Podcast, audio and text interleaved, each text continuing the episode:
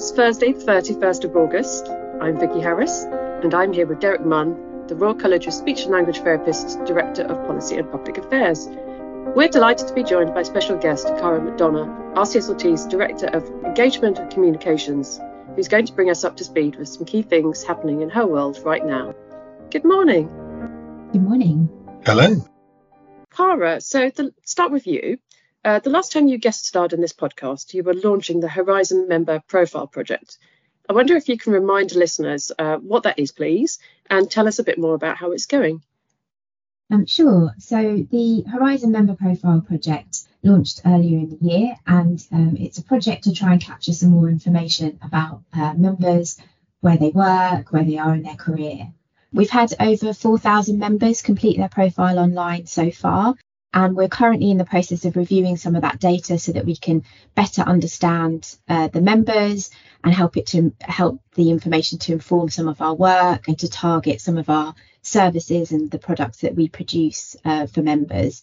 Um, but we do need more members to complete that profile. We've got over 20,000 members, so we do need more information. So um, if you haven't done this already, um, it would be great if you could just log on to the website go to the member homepage and just take a few minutes just to complete some of that information. Also, really important to make sure that your contact details are up to date. That means that we can make sure that we're contacting you, we've got the right email address, and you're getting bulletin sent to the right address if you get a hard copy uh, sent to you every quarter. So yeah, do do check that out. That's great, thank you. So I will put a little link in the show notes to, to help people to navigate to that if they haven't done so already. Thank you, Cara. Um, Derek, if I might turn to you now. You're just back from a trip to New Zealand, um, attending a global meeting for the profession.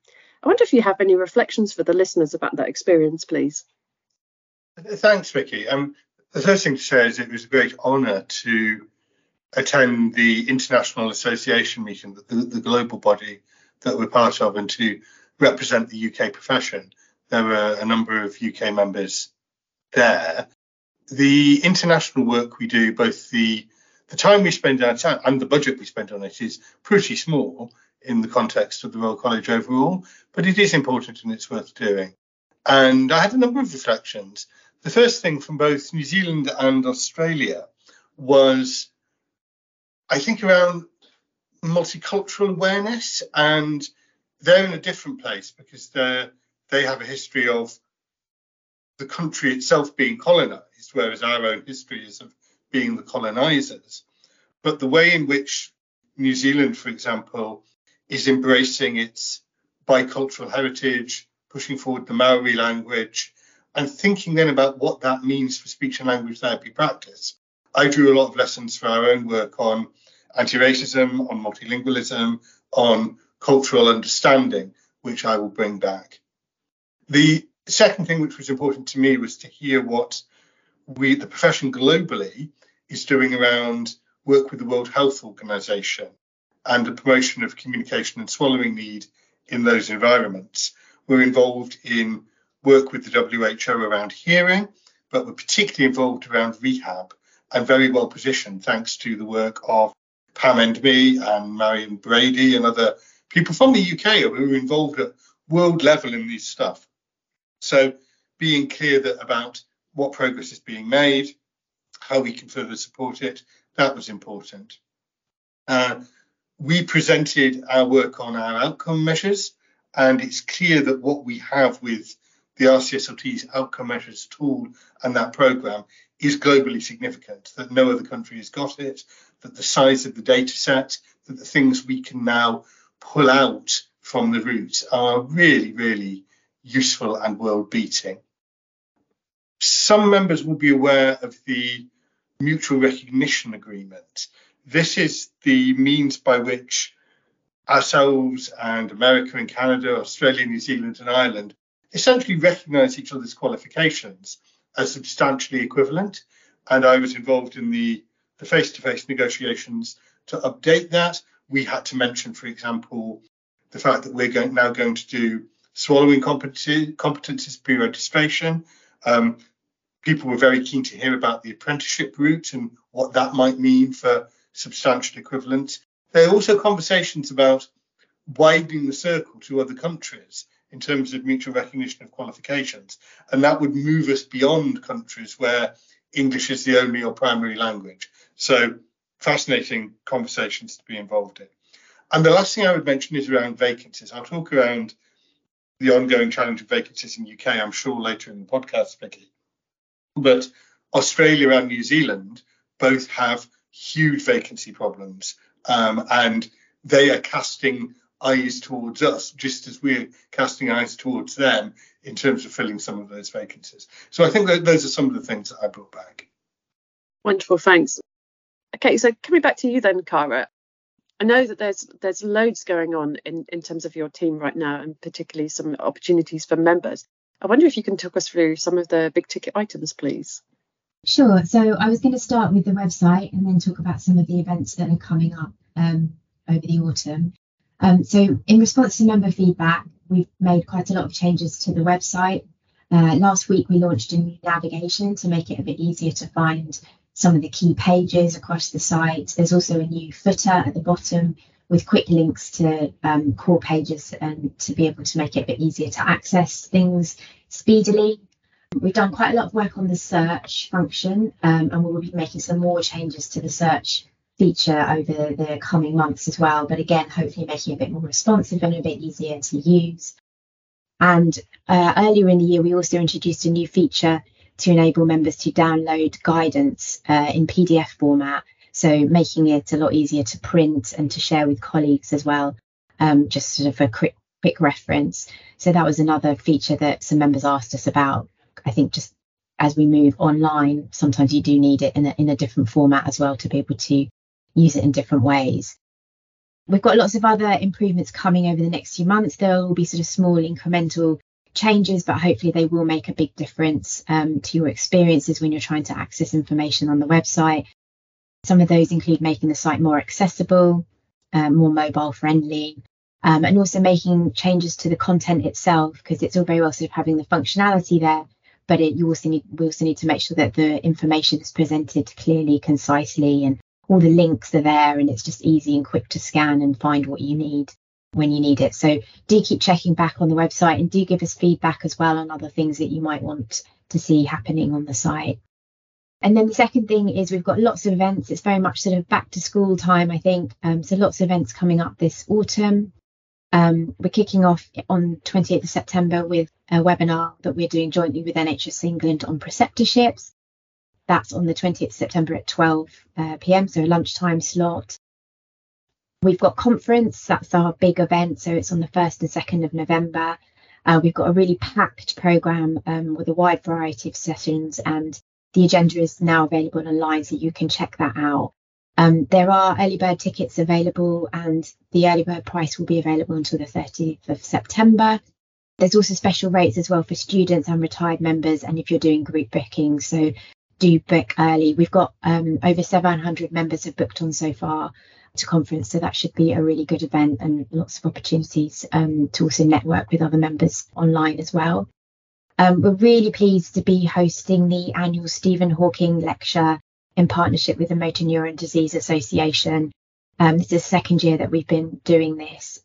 The theme for this year is advanced care planning, and the speaker is, is um, Professor Bee Wee. Uh, she was former National Clinical Director for Palliative and End of Life Care in NHS England so that should be a really good uh, session. That's on the 21st of November online, and that's 6 p.m. So that's a sort of evening webinar. And then we've got the student event. Again, we do this every year. So the student event is again an online event and it's there to support students with life after graduation. So giving them advice on job applications, interviews, getting to grips with what's expected um, as they transition to newly qualified practitioners. Um, so that's a, a, really good session for any students out there. All the events are bookable on the website with more information about the sessions and, and what's happening. So um, do check those out. And don't forget that all these events you can use towards your sort of CPD hours as well. So um, good opportunity to um, increase your your learning as well. Um, so yeah, check out the website for more information. Wonderful, thanks. What a lot that's going on. And I second the point about CPD. These are great CPD opportunities to, to boost your CPD record and your learning. Going to go back to Derek again now uh, and bring you back to the UK now. Are there any other things that listeners should know about, please? Thank you. Yes, it's um, summertime, but the yeah, so some activity has been a wee bit quieter. But just to mention a few things, thank you again to everyone who took part in the vacancy survey we did earlier in the year. But thank you even more to the over 250 services who during the summer have taken part in the second one. Cara and I were discussing this earlier because there was inevitably going to be some drop off, but actually I'm really pleased that 200. Know, I'm pleased in the sense that 250 services have taken the time in the summer to share their experience with us of vacancy challenges. Obviously, my worry is that this says this is still a massive issue out there. This is still a matter of major concern that we need to keep a focus upon. Um, a couple of things that came out from Westminster just before they broke for the summer. The Robin Walker, the chair of the Education Select Committee, in giving an update report on early years, specifically referenced the importance of access to speech and language therapy, which we know from meetings we've had with him. And ambitious about autism actually were uh, extensively quoted talking as a priority for them about access to the speech and language therapy workforce, which we also thought was helpful. On the subject of autism, some members in England will be aware by now that there is new guidance on um, all age autism assessment pathways, which contains what we are regarding as an error.